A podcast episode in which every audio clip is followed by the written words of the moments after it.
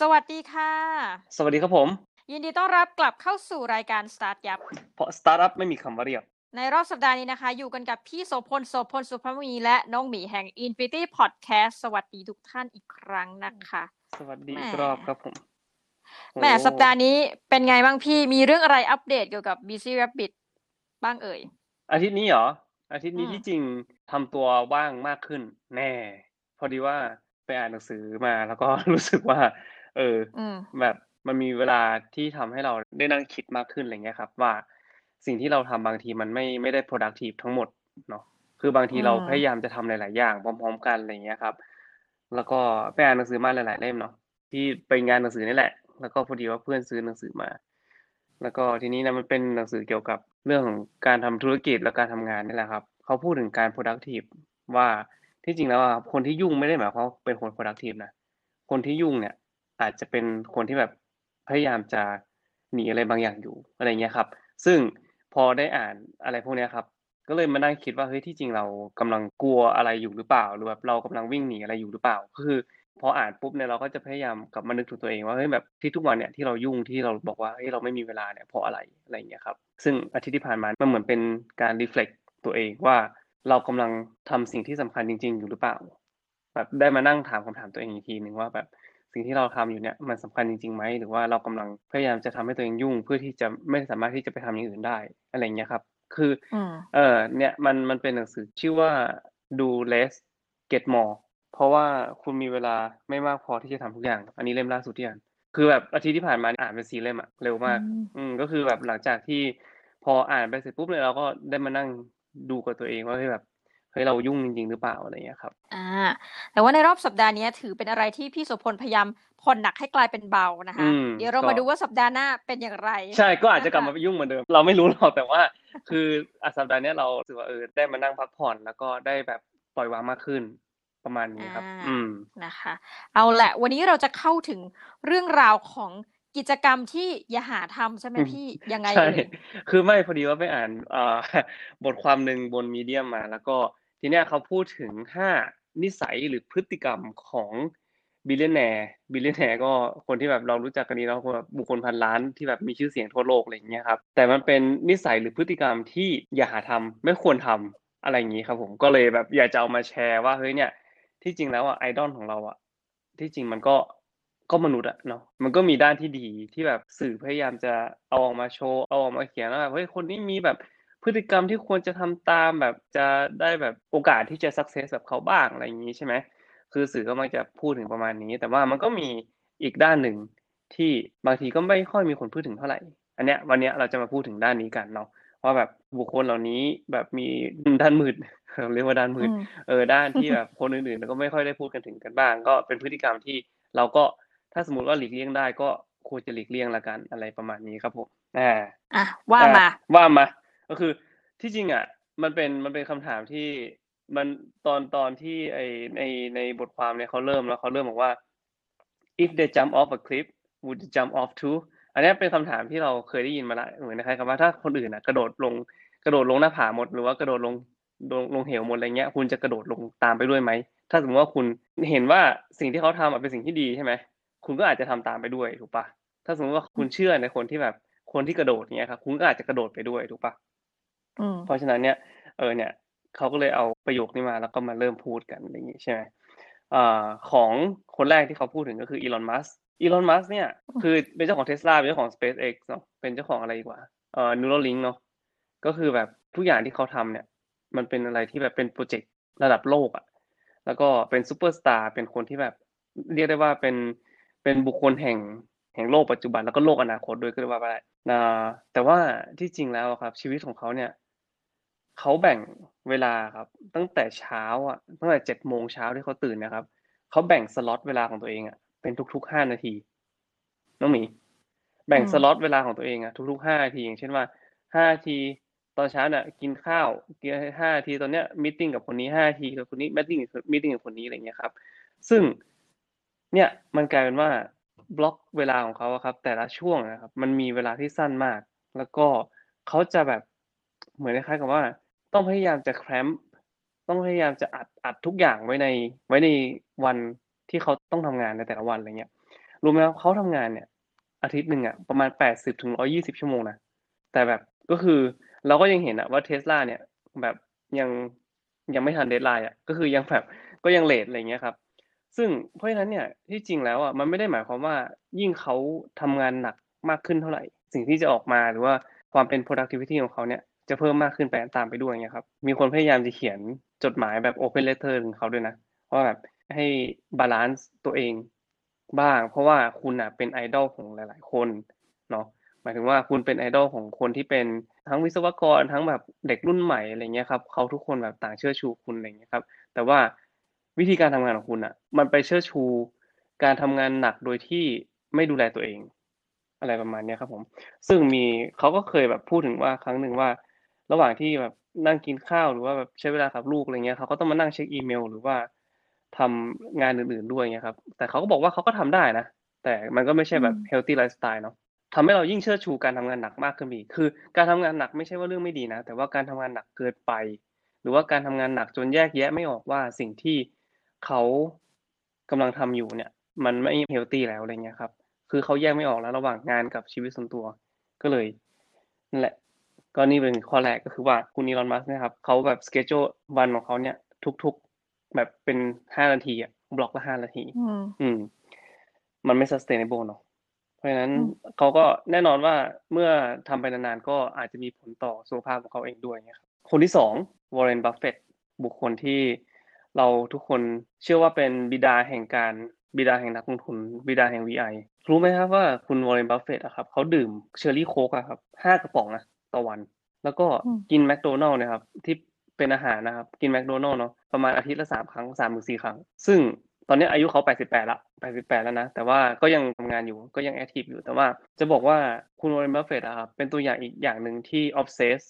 กับผลิตภัณฑ์ของตัวเอง ก็คือแบบ consume ผลิตภัณฑ์ที่ตัวเองเขาเป็นผู้ถือหุ้นของโค้กแล้วเขาเป็นผู้ถือหุ้นของแมคโดนัลด์เนาะเพราะฉะนั้นเนี่ยเขาก็จะพยายามจะสื่อว่าเออเนี่ยเขาก็ เป็นคนที่รักผลิตภัณฑ์ของเขาอะไรเงี้ยครับ ซึ่งแน่นอนว่าการที่เขาสื่อเนี่ยมันก็ทำให้คนที่ติดตามเขาหรืออะไรเงี้ยเขาก็จะเห็นว่านี่คือสิ่งที่เขาเชื่อใช่ไหมแต่ว่า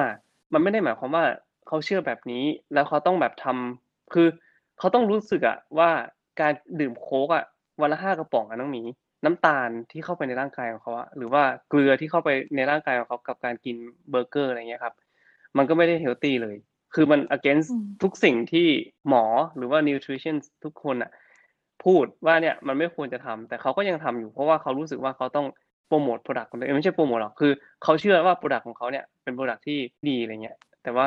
มันไม่ใช่อย่างนั้นไงคือไม่ควรที่จะ obsess กับ product ของตัวเองอืมประมาณนี้เนาะคนที่สามบิลเกตส์ครับบิลเกตส์เนี่ยถ้าเรานึกภาพของบิลเกตส์เนาะเป็นคนที่แบบเป็นคนที่ดู เขาเรียกว่าไง gentle นะอืมใช่ไหมน้องหมีแบบเวลาที่เราเห็นภาพของเขาตามข่าวหรือว่าอะไรเงี้ย เราก็จะเห็นรอยยิ้มของเขาเราก็จะเห็นแบบสิ่งที่เขาทำพยายามจะไปช่วยแบบเขาเรียกว่าไง Melinda and Gates Foundation อะไรเงี้ยครับที่ไปช่วยเด็กไปช่วยคนที่แบบติดเชื้อโรคเป็นทางการแพทย์อะไรเงี้ยเพราะฉะนั้นเนี่ยเราก็จะเห็นภาพของเขาว่าเออเนี่ยปกติแล้วเขาเป็นคนที่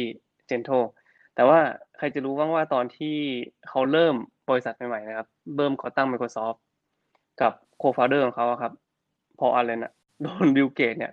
ต่อว่าอยู่ตลอดเวลาเลยนะคือแบบคล้ายๆแบบสกรีมอะคือแบบตะโกนใส่หน้าตลอดแบบว่าคล้ายก็แบบว่าจะบอกเขาอยู่ตลอดว่าเขาแบบไม่ค่อยเป็น productivity แล้วก็คือแบบไฟต์ตลอดเวลาต่อหน้าพนักงานคนอื่นๆนะครับผม จนกระทั่งในปี 1983อะที่พออัลเลนก็คือแบบอ่าไม่ไหวละก็คือแบบออกละกันอะไรเงี้ยครับ ก็เขาก็บอกบิลเลยนะว่าแบบ some days working with you is like being in hell อะไรเงี้ยครับบางวันเวลาทำงานกับนายก็เหมือนแบบอยู่ในนรกเลยอะไรเงี้ย เพราะฉะนั้นเนี่ย